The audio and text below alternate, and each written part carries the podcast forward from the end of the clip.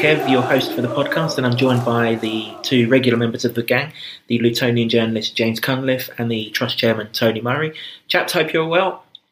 Yeah, good. Yes, mate. Yeah, I'm yeah, all right. yeah. Really Oh. happy. Bit older, but I'm all right. Yeah, congratulations on reaching the uh, the big 4-0 at the weekend. Uh, timed it well, actually, because it meant you didn't have to go to Blackpool and freeze your absolute nay-nays off like uh, those of us that did go. We'll actually touch on that game um, during the first part of this podcast. Uh, coming up on this podcast, this first part, we'll look back at the matches since QPR. We will discuss the goalkeeper situation, which has suddenly uh, elevated in focus uh, all of a sudden. We'll have another player focus on Allan Campbell. And I'll get the boys to pick out their best moments of 2021 because this is the last regular podcast that we'll do uh, of the calendar year. Let's get cracking then, chaps. Uh, on the field at QPR, the first game back after the international break. James, uh, you'll give me a simple answer, but I'll ask the question anyway. How did we not win that game? Couldn't stick the ball in net, mate. I mean, I don't know how many shots they had, but they had a lot. But I think it was all typified by. You, you only really need to watch the last knock into that game, and Pelly has a shot that hits the corner flag or something, that's about the size of it, wasn't it? Yeah, I mean, I was sat in the upper tier, and there were a couple of times where he was lining up a shot, and I was thinking, where can I duck for cover? Uh, such was the radar missing on that occasion. But actually, Tony, we should have been three up before they even looked at our goal. First couple of minutes, Elijah ran through after an awful back pass, chose to try and round the goalkeeper. I mean, it was so bloody hard to see from the away end because the lighting was terrible, but seemed to round the goalkeeper but didn't quite get round him. Then we had another couple of chances, but I guess the game hinged on a well, it can only be described as a ricket from the goalkeeper. Yeah. It, it, it was a bad day at the office in, in, in terms of uh, in the final third of the pitch. I mean, otherwise we we looked like we were in control. We limited them. They they uh, only had really a couple of chances, but the trouble was they took it. You know, there's not a lot more you can say than that. No, that's Yeah. it. I mean, to be fair, James, they didn't really look like scoring, and if Sluga had stayed on his line or gone straight away, may well have finished nil nil. But unfortunately, he thought, thought, and well, indecision killed. Well, your man has a lot of work to do from there if Sluga's not in no man's land, doesn't he? Because Campbell's coming back, he has to beat him. I think somebody else is also covering. Pelly's also covering. it. Yeah, and then hmm. so he has to get past those and then and then get into the box and score. So you know, Sluga made it easy for him. Simple dink over the top, isn't it? And just don't know, don't know what he's doing there. And then, unfortunately, for the second one, the referee's made a monumental cock up, giving them a free kick that's quite clearly a foul on Sonny Bradley. Yes, we have a couple of three chances to clear the free kick, but we shouldn't have had to clear the free kick. That's the point. It should have been our free kick. Yeah, exactly right, and uh, that happens quite a lot, doesn't it? it? You know, it seems to happen all the time with referees quite clearly giving wrong decisions. I mean, everybody else in the ground can see it's wrong. Why can't they? Um, I know it's not an easy job refereeing a game, but uh, it's so frustrating watching it. You know, and uh, I, I, I felt watching that game. It, it was almost like. Um, in, in some ways a, a, a repeat the Stoke game in the fact that uh, yeah we, we we we look good which we didn't in the Stoke game but again QPR seem to be getting to the, the lockdowns and the second balls more so than we are and it's not dropping for us or whatever and you know I, I was particularly disappointed because it would be against them Yeah, exactly. Yeah, I guess the positive was that we created chances. The negative was that none of them looked like going in. Uh, very much similar the following game, James at um, Notts Forest. How did we not win that game? Didn't stick the ball in the net, mate. It's a recurring theme. Yeah, um, yeah. It, it, it was. Uh, I mean, they should have, shouldn't they? They had plenty of chances, plenty of the ball. They played really well, and, um, and you know, at ten men for Forest, you expect them to go on and, and stick it in the net, but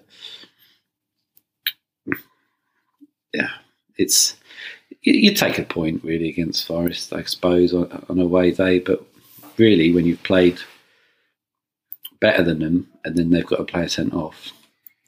you- You're thinking that should be three points. Yeah, absolutely. Um, Tony, I thought that was our best performance of the season, actually, and I know that sounds stupid considering we've won a game 5 0 this season. But I thought the bravery on the ball, particularly in the defensive areas when we were getting pressed, and we beat their press with our passing. And then the likes of Allan Campbell, who we're going to come on to in a little while, he got into spaces that were really, really threatening. That final pass was just missing. Yeah, yeah, that uh, it's fine margins, isn't it? Um, we played well. We didn't look in any bother against them. Um, even before they went down to ten men, we were in control of that game. Um, the second half, they yeah, they had a bit of a, uh, a resurgence in the last five minutes, mainly because uh, we were our defenders seemed to go a little bit AWOL at the time. But uh, we seem to be lacking that cutting edge up front, and, and we're not ruthless enough. You know, and the bottom line is Forest were there for the taking, and we just weren't ruthless enough. Mm.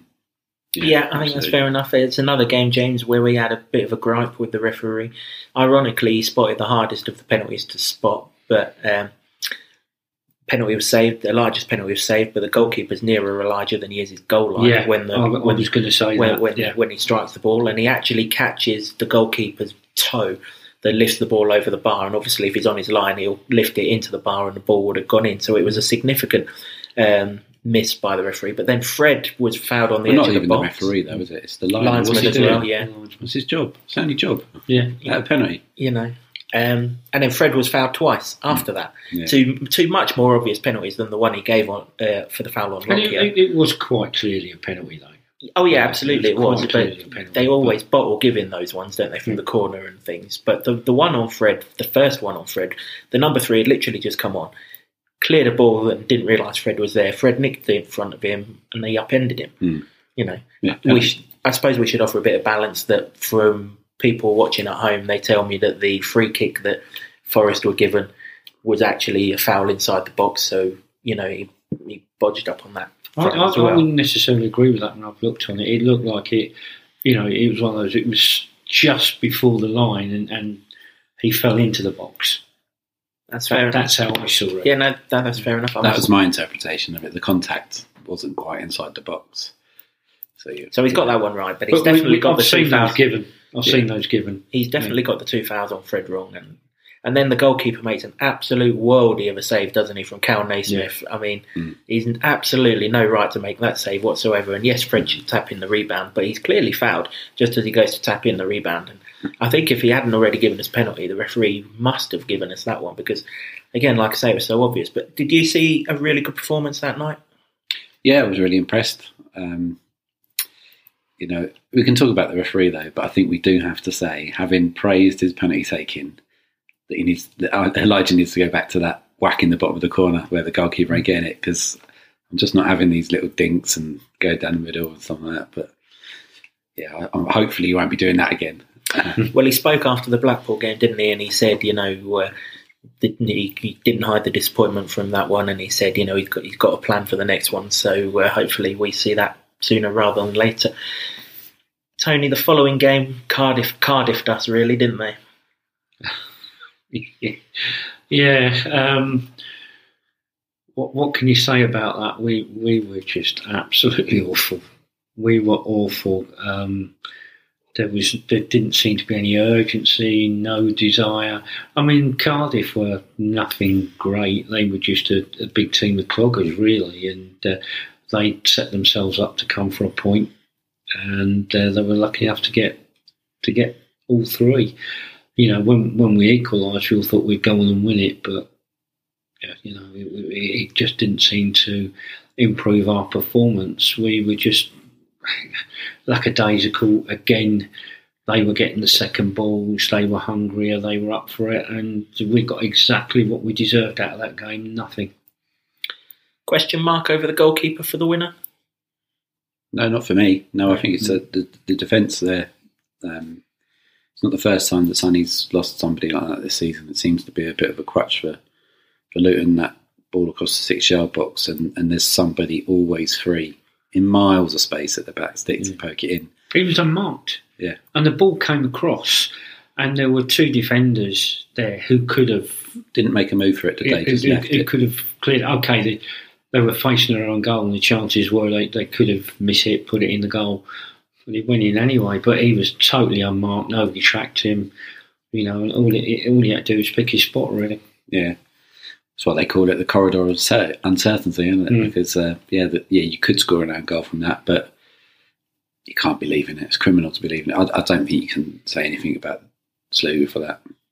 Fair enough. We'll come on to that uh, again in a little while. That, that all put a bit of pressure on Saturday's trip to Blackpool. It's been four games without a win, hadn't it? Uh, four games without scoring as well. Um, Blackpool are a good side, above us in the table at the time. But in obscene conditions, we put on a really good performance. Mm. It, it was, and when you look at the stats afterwards and you saw the amount of possession that Blackpool had, and we were far more effective at what we did. We we, we looked in control. Great. Granted, uh, Shea had a, a good game because he did pull off some great saves.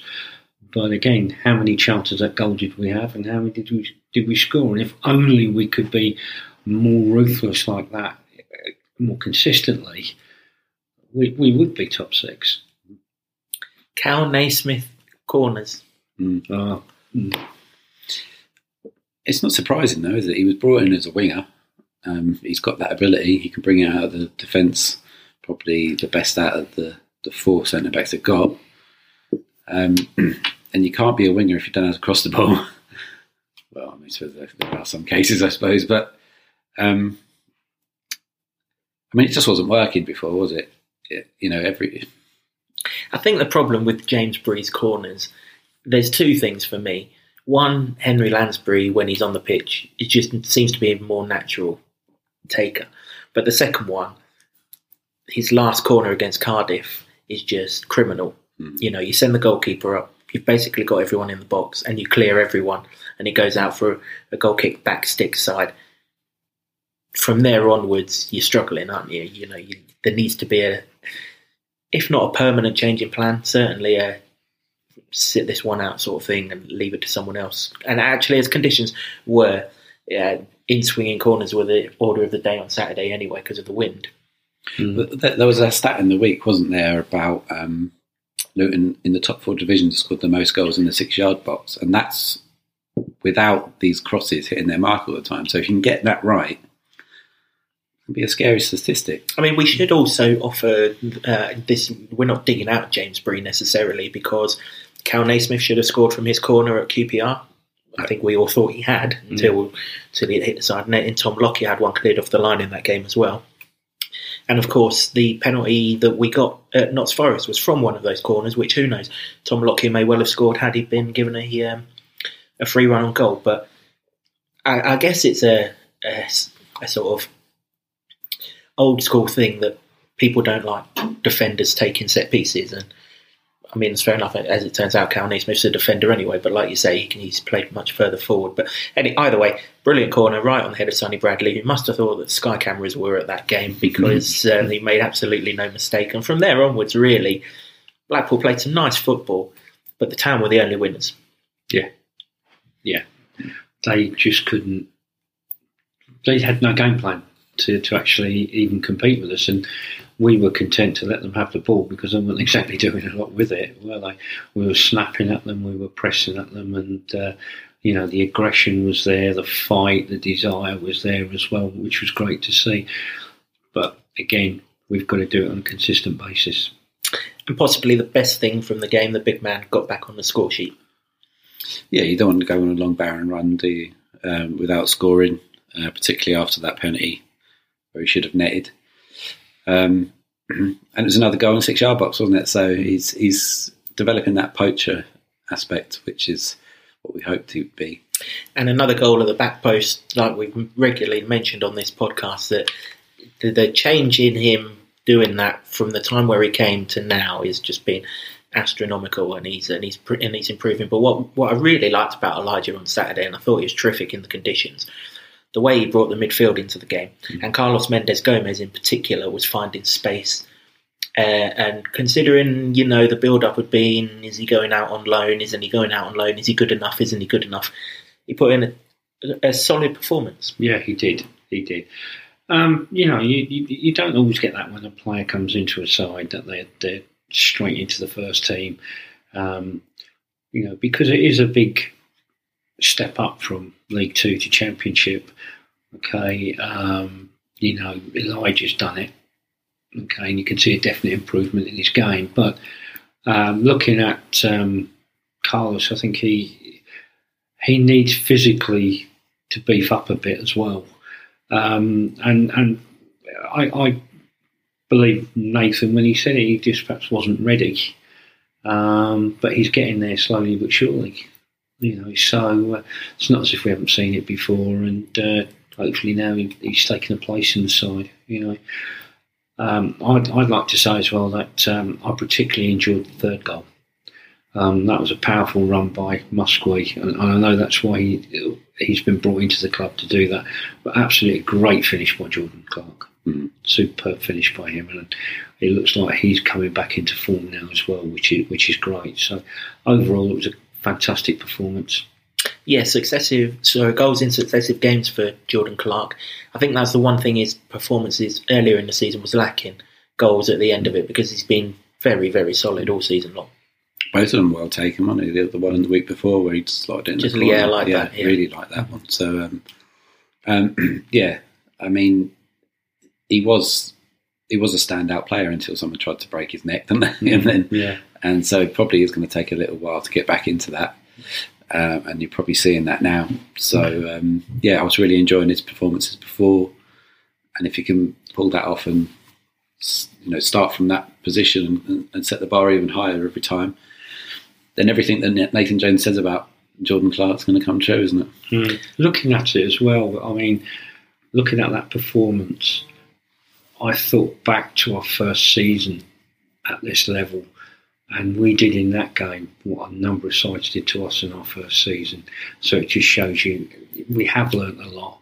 We're still a side that's developing, and uh, you know I, I, I, it's easy to get carried away like after the five 0 win over Coventry, but you've got to be realistic and, and, and know that um, we're progressing in the right direction and it does take a while to come together. If you look in the past at some of the great sides that we've had in the past, it has taken two or three sides for them to reach their potential, uh, uh, and before they um, they actually get there and achieve what we wanted them to achieve. The only side that was was different to that that I can remember is um, that. Uh,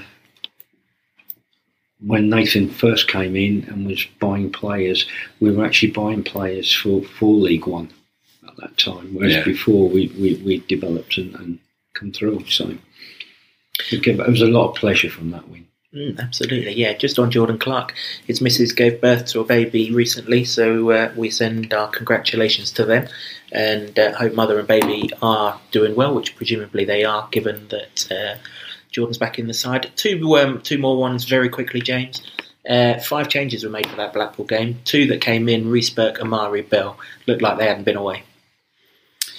Yeah, I mean, I, am a big fan of Amari Bell. I like what he's done. Um, for whatever reason, he's occasionally found himself out of the side. A couple of injuries, and I think he got dropped um, the last time he was out.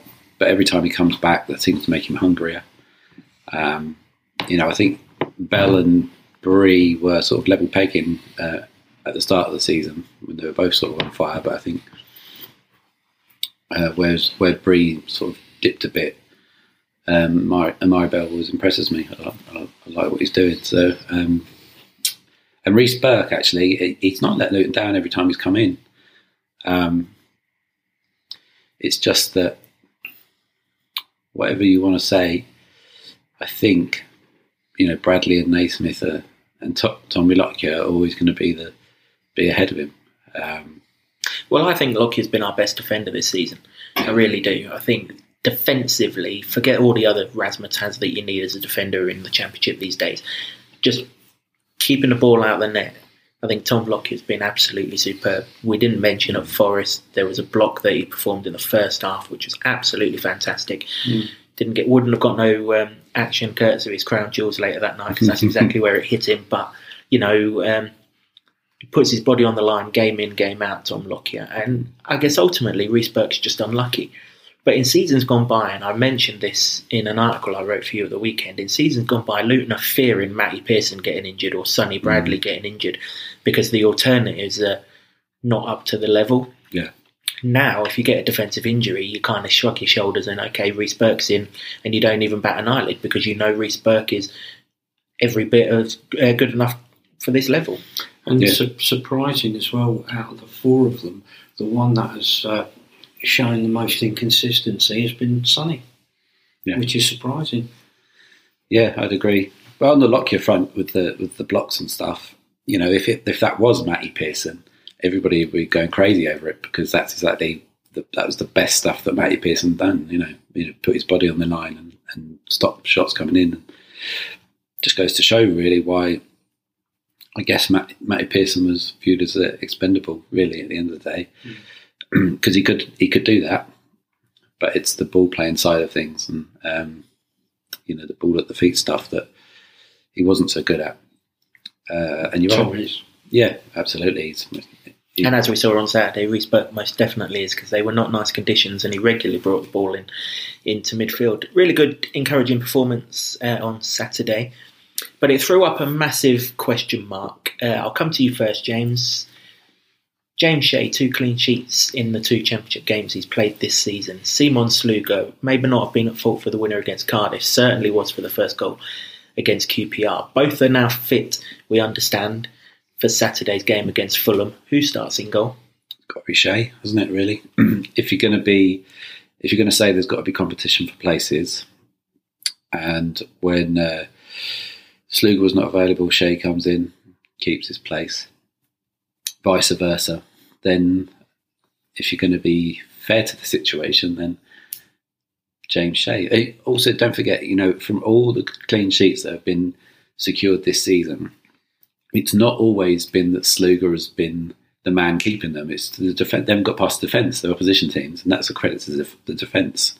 All five of them, or four of them, in whatever it is. Seven against Cardiff. um, so it, it's it's not always to say that he's been out, a standout performer. And if you don't make a mistake, then you keep your place, don't you? So if he's come out for whatever reason and, and Shea's come in, you know, some of the saves that he made against Blackpool, that close range header one where he just tipped it around the post, it's every bit as good as some of the stuff that Sluga's done. And if you're going to be fair to the two players and say, you know, there's equal competition, um, and you sort of trying to keep them both happy, then perhaps it is time for Shea. But that's not to say anything bad about Sluga. But you, you've also got the conundrum of they have got an extra year on his contract, haven't they? So they've got the option, but you know, Sluga knows that he there'll be a lot of people after Sluga if he if he isn't regularly in the side, whereas James Shea will. I don't think that'd be the case, and he's quite he was quite happy doing what he was doing. Yeah, he wanted to play, obviously, because he was he played the whole League One season and was Golden Glove winner. But um, you know, the fact that he didn't really get a look in for eleven months in the Championship and still signed a contract to stay at Luton um, says that he'll probably be around a bit more. So might have to nurse Sluga's uh, ego if he's got one. I don't know uh, a bit more. But it's, it's a wonderful thing to have, isn't it? Really, two two fantastic goalkeepers. Um, and and, and you, I, you do have to go back to the defence as well. I think if if they've got nothing to do, all, all the better. You've got to really, really struggle and play well to get past the defence, that's what you want. Really, you your goalkeeper is really the last man. You don't necessarily want him to be making saves. You want him to be bored and cold, because then the rest of your team's doing all right. And I think that was the case at Notts Forest, wasn't it? Um, by and large, he made a save from um, Lyle Taylor, didn't he, early in the second half when uh, when we uh, we pissed about with the ball on the edge of our box, and um, and he got in. But in the main, he was largely untested in that game, James Shea. But that wasn't the case Saturday. He made like like you've both said, he made three or four really good saves, and I think. I think we're both going to. Uh, we'll come on to the Fulham game sort of in the next part, but I think we're both expecting whoever's in goal to be busy on Saturday. Yes. So, uh, Yeah. would that sort of point to Shea as well, given that he's more recently active of the two? Well, I think he deserves to keep his place in the side after his performance in his recent games. Um, he didn't do anything wrong there. And I agree with James. It's nice to to have two decent keepers, um, so that you know before you, you'd have your number one keeper and they'd be out, and you see your number two, and you go, oh god. Now when you when you see, yeah, you get you get surprised with. Um, you know why is Sluga not in the team for whatever reason, but um, quite comfortable with Shea there. One of the things I've noticed about Shea uh, since he's been back in the side as well, his distribution seems to be a lot better, Mm. much better than it was before. He's worked on that, plus his kicking as well. Well, that was especially the thing on Saturday because there was a a terrible wind blowing across. The, I mean, uh, it's bordering on gales at times. Must have been fifty mile an hour at times. But he had this sort of punchy kick that flew under the wind, but still made it to the halfway line. Whereas the Blackpool keeper, he did one clearance from the edge of his box, and it almost came back for him to catch again. You know, in the opposite half, and he obviously didn't. He, he put his kick into the wind. So so Shea's learnt that. But what what really impressed me more than anything on Saturday about Shea was his handling. Wet, windy, horrible conditions. Mm. But he was solid as a rock. They didn't put too many crosses in Blackpool, but the ones that they that they did put in, Shea either came for and caught. Important that you know he caught, or, or or he just got a touch on to someone who's on the edge of the box who could then hook it clear. It was it, it was really good, and I think it would be harsh on Shea on the back of that if he's dropped. Yeah, I don't think so as well. I mean, people have made a lot about the catching thing as well, and it's Well, you either do it or you don't. As long as you do it all the time, or don't do it all the time, it's, it's the it's the hit and miss ones, isn't well, it? Well, we're men of a certain age, so we're used to old-fashioned English goalkeepers catching the ball, don't you? And The yeah, punching I, thing. Yeah, I agree with you. I, I must admit, there is frustrating at times when yeah, Sluga does punch it when he could quite clearly catch it. yeah. It's more of a European thing, I think. Um, But I think if I'm a defender in front of that goalkeeper, if I know he's punching it all the time, then I can prepare for that. But if he catches it twice and then punches it the other time, you're like, the fuck's he going to do to the next one, sort of thing. Creating uncertainty, doesn't it? It's, if he if, he does it the same all the time, then you're going to be Yeah, it'd be an interesting one for the statistic, statisticians to look at, wouldn't it? Because, uh, you know, just from my eyes, it would seem that if you catch the ball, it's more secure and people feel a bit more at ease. Whereas you punch the ball, it could go anywhere. I mean, if you're good at punching the ball, then then who who knows? But yeah, I think that's probably just a hangover from you know I I grew up in the eighties, so Yeah, no, no, I think you're right. And also, if he catches the ball, there was one against Cardiff where Sluga caught the ball and he hurled the ball deep to, uh, I think it was Fred. And it, the throw must have gone way past the halfway line. And I'm thinking, why is he not doing that more often? If he can throw the ball that accurately, you're better to do that than kick it, really. And it, it didn't come to anything, but, you know, he could have done. It's interesting, actually. Somebody put a, a montage of just old, old eighties and seventies goalkeepers kicking the ball out of their hands, and I think you really don't see that very often. Why don't They throw it on the ball and kick, don't they? So, yeah, maybe I'm just a bit old-fashioned. So I think the the end result is the three of us believe James Shea's done enough to at least get the Fulham game. yeah, I think so. Um, and it, you know, if if a hatful of goals is conceded, nobody would be surprised because of what Fulham have done. I won't necessarily say it would be his fault either. Just because you conceded a goal, it's not always your fault. So, um, yeah, I think he's got to stay in. Yep, that's uh, that's fair enough assessment. The second player focus this month, I mean, it really should be on Jordan Clark, but it isn't.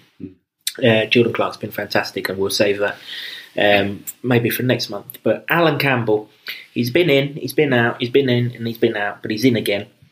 Um, I thought he was brilliant at Notts Forest. I really did. I thought he ran the show at Notts Forest. The only difference between him and Clark, who've played, who've shared that position in the recent games, is the end pro- the end product. But I'm sure that will come from um, Allan Campbell. But I think we missed Allan Campbell against Cardiff, and I think Nathan. I think that's the the the selection in particular that Nathan was um, annoyed annoyed about because then he was straight back in against Blackpool and he was brilliant again. When he signed, I think everyone saw the glint in Mick's eye on that transfer club thing. You, you only get that when he when he knows he signed a special player. Are we starting to see that?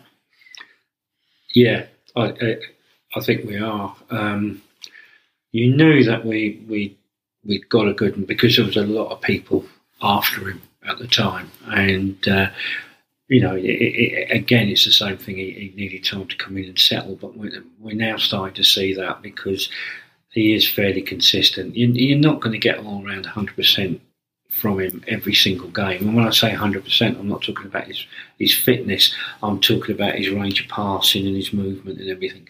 Um, but he's now starting to get there. There certainly is a lot more bite in midfield when he's playing there. When he, when he's not there, we, we do miss him. Um, but he gets stuck in, he doesn't give up. And, and in some ways, he actually reminds me of Kevin Nicholls. Um, but I like the fact that he's box to box, he's up and down, he doesn't give up. He, ne- he never lets his head drop. And uh, he's really what you want, that midfield terrier. And I, I think we've got a good one there. And, you know, he's only going to get better. The Lanarkshire Kante, he was uh, mm. described as when he signed. And um, that, that, will explain why he ain't got any goals in, doesn't it? well, absolutely. Uh, I mean, that's going to come, though, isn't it? That final third he played. But the other stuff that he does, no one else at the club does.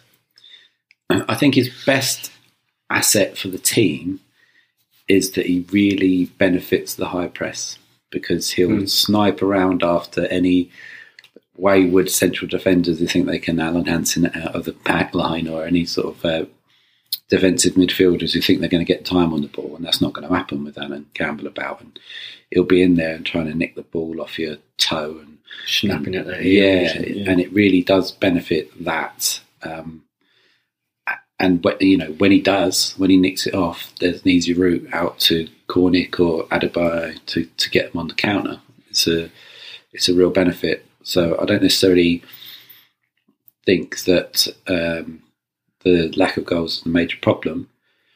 I think it probably is across the whole of the midfield. There's not a lot of goals coming from there, uh, and the, the, the miss of Luke Berry sort of stands out there, which is um, you know, Penny doesn't score a lot of goals. Which I guess is why Clark has been particularly highlighted recently because he's got mm, two yeah. and two. Yeah, you need you need people to add to that. Um, but yeah, uh, you know, he he looked quite effective in the first few games when he first came in at the start of the season, um, and then he got injured and got assaulted at Blackburn. Yeah, yeah, awful. I mean, it's a wonder he's walking around, really, isn't it? At the end of the day, that he's back this quick because that that looked like a leg breaker, didn't it? But um, uh, so yeah, he's you know he's adapting. Um, you know, I've chatted to him a couple of times, and there's always, there's always somebody that asks him what's you know the difference between the Scottish football and and the Championship, and it is the physicality. It's easy to see that. Um, but you know, he's he's, he's, he's stepping up to it, and it is like Tony said earlier. You've got to buy these players and develop them into the players they they want to be, the players that the, the club want them to be. So, um, and he's he's not sort of faltering on that point, is he? Really, he's he's he's doing everything that I guess that he was brought in to do. And so on that on that front, yeah, he's a good signing and he's playing well. What I really like about him is he was obviously a substitute against Cardiff, wasn't he? Six substitutes are dressed up like Sanka from Cool Runnings mm-hmm. with God knows how many coats, tracksuits, hoods, hats, yeah. and everything else on.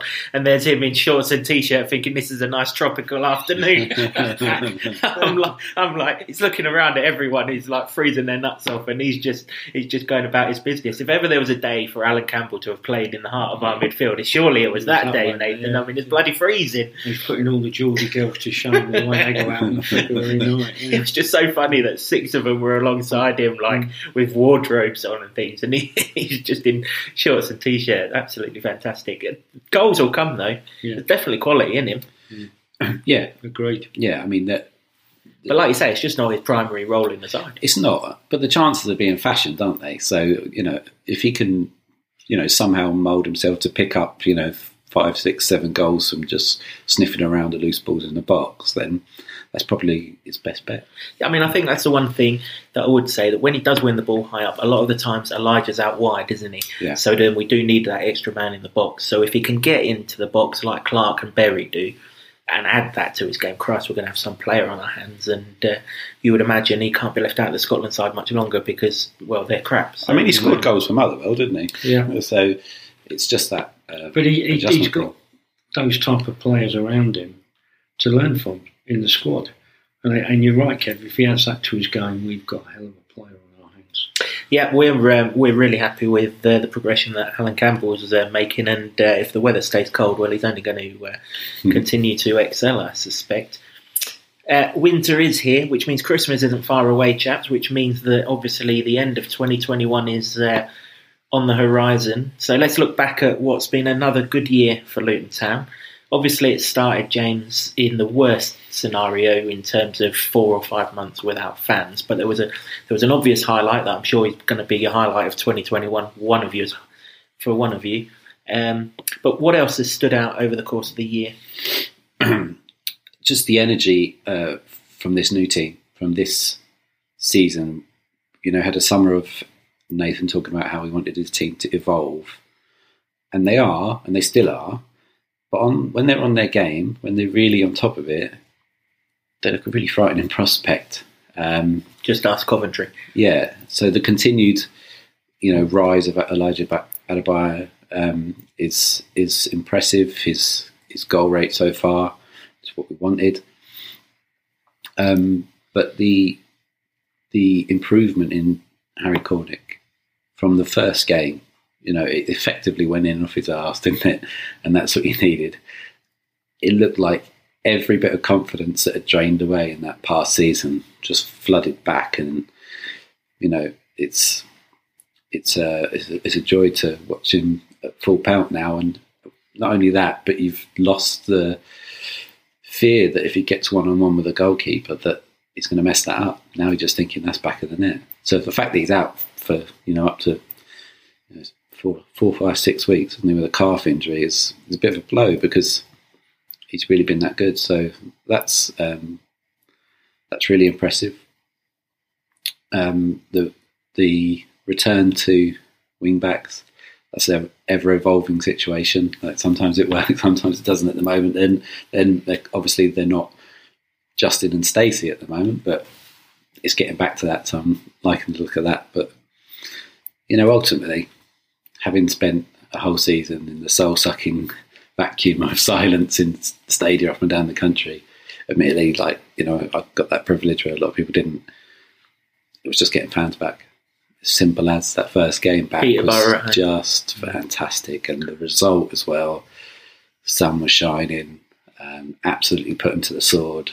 Played some beautiful stuff, um, and was the catalyst for everything I've just spoken about the last minute or so. But um, yeah, having having fans back and and songs and you know that's that's hard. That's that's the drama and the theatre for me because you know we all love football, but it's, you've got to admit that sometimes it's rubbish. it's boring. The last couple of home games in Exactly. particular, yeah. And when it is, you've got to have other things to entertain you. And if if there's no crowd there, then football's nothing without it. So yeah, it's got to Whether be. you, whether you go home happy or miserable, James. yeah. Yeah, but you go home happy and miserable with other people that are happy and miserable, and you can talk about it. Can't you? So uh, it's um, yeah, it's it's so so important as.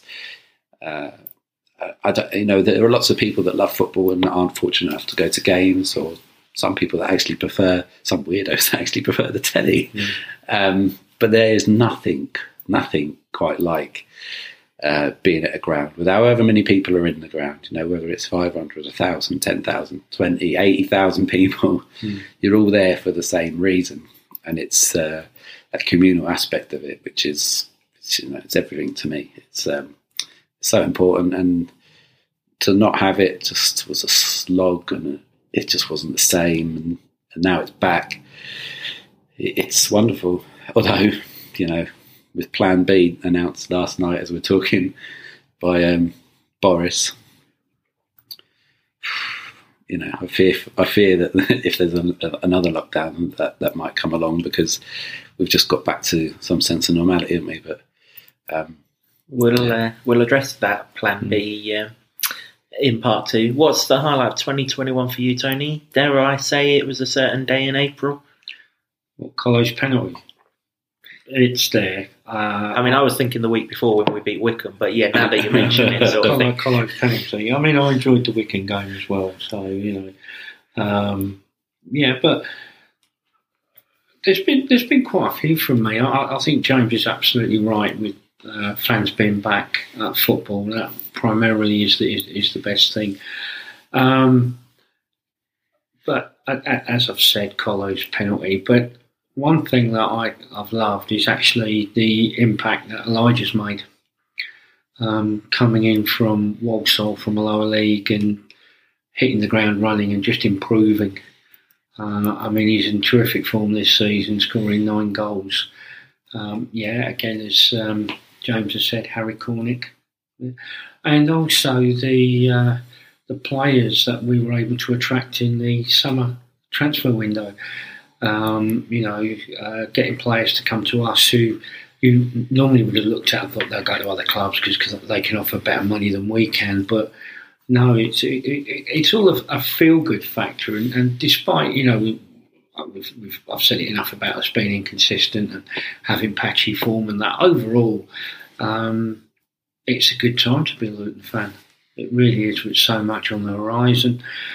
Um, and the younger players that we've got, I, I, you know, you watch it avidly. Yeah, um, we're not developing as quickly as some people would like, but you know, people I think have got to have a bit of patience because you know we've come through a very very difficult period.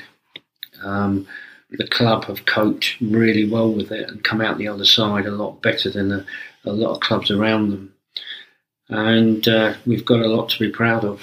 And one of the highlights for me of this season was when we we stuffed Coventry five 0 because that was totally unexpected. Mm. You know, they were flying high in the division, uh, coming and you know it, we did stuff them. It could have been seven or eight against them. We just clicked, and uh, that shows you the potential this team has got. What we could be like if we could achieve that level of consistency. Um, so I think the last twelve months has probably realistically be one big high for me, if I'm honest. Yeah, and that's fair enough. I mean, James, you mentioned the uh, regeneration of the side. It'd probably be a good time just to remind ourselves that we lost some stalwart players um, at the end of last season. James Collins, Matty Pearson, George Moncur, we've seen all three of them. Kazenga Lualua, a certain Kiernan Dewsbury Hall graced our, uh, graced our turf at the start of this season, uh, sorry, start of this year. What a fantastic player he is, and congratulations to him scoring his first Leicester Yeah. goal in the Europa League uh, tonight. Seems to be starting to get himself into that Leicester side regularly, which we're all delighted to see, and we can't wait to see JJ back alongside him as well. But you know, some special players left us, but yet the signs are really, really good going into 2022 with this current crop that have just taken the baton from those older guys, uh, and they they're pushing it forward with a much more entertaining, yeah, slightly less consistent than maybe some might like, but at the end of the day, uh, an attitude that suits the modern game and is going to see us better served in the future. Yeah, I think the main thing about all those players that you've mentioned, you know, Dewsbury Hall aside, who everyone wanted to see back and unfortunately are never going to now because he's making it for Leicester, is that none of them were a particular surprise or a shock or a worry that they were going. I don't think. Even though we, you know, appreciated James Collins so much, and even though he was involved in both goals for Cardiff, uh, uh, you know, ev- the, the players that have come in have um, been brought in to replace them, and they've excelled. We've spoke about Lockyer's ability to do what Matt Pearson does. Elijah's come in and excelled quicker than I ever thought he would um, into that James Collins role. I mean, Collins bet, only just about broke double figures both of the seasons in the championship, doesn't he? And Elijah's knocking on the door of that now. So Spot kick away from being on 10. if he isn't sticks in the bottom corner, yeah, and not fannies about with Pan- Panenkas, yeah, um, yeah, it's it is um, it is really exciting. Uh, uh, honourable mention for Henry Lansbury kicking players up in the air. Like anything that moves, not not just players, anything. That, yeah, that was fantastic against Swansea. Unfortunately, as we said in the last podcast, that yellow card meant that he was suspended. Uh, another um, another sort of moment um, for me. And I agree with you about the Peterborough game. Just a game that really, really you looked forward to. But also, as a fan, just grounds that you missed out on last season. The City ground, fantastic ground to go to. Lovely Yeah. people in Nottingham, fantastic place.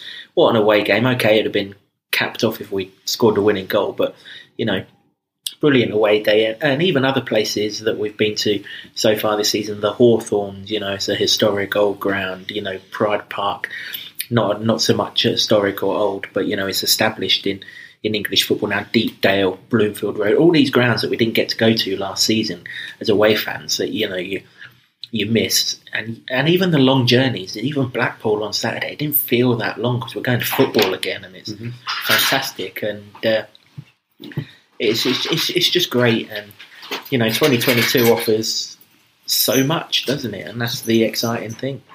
Yeah, well, that's the joy of the championship, isn't it? That everywhere you go, pretty much most of the places are are places that you want to go for a weekend out or a Saturday out, aren't they? Um, you know, no disrespect to you know Forest Green and Morecambe and stuff, but they weren't exactly thrill ride places to go to, were they? But you're going to these big cities and uh, and teams with big expectations, and you you know take them down a peg or two. That's that's exactly what you want as a Luton Luton fan. That's Yeah. that's exactly what they you know you know people have been bred on over the decades.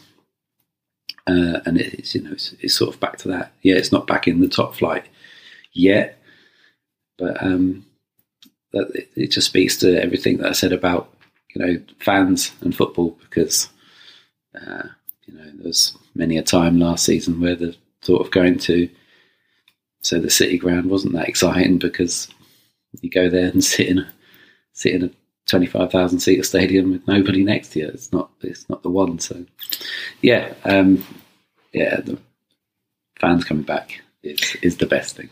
And of course, been a 12 months where more progression has been made on leaving Kenilworth Road and getting us into our new home.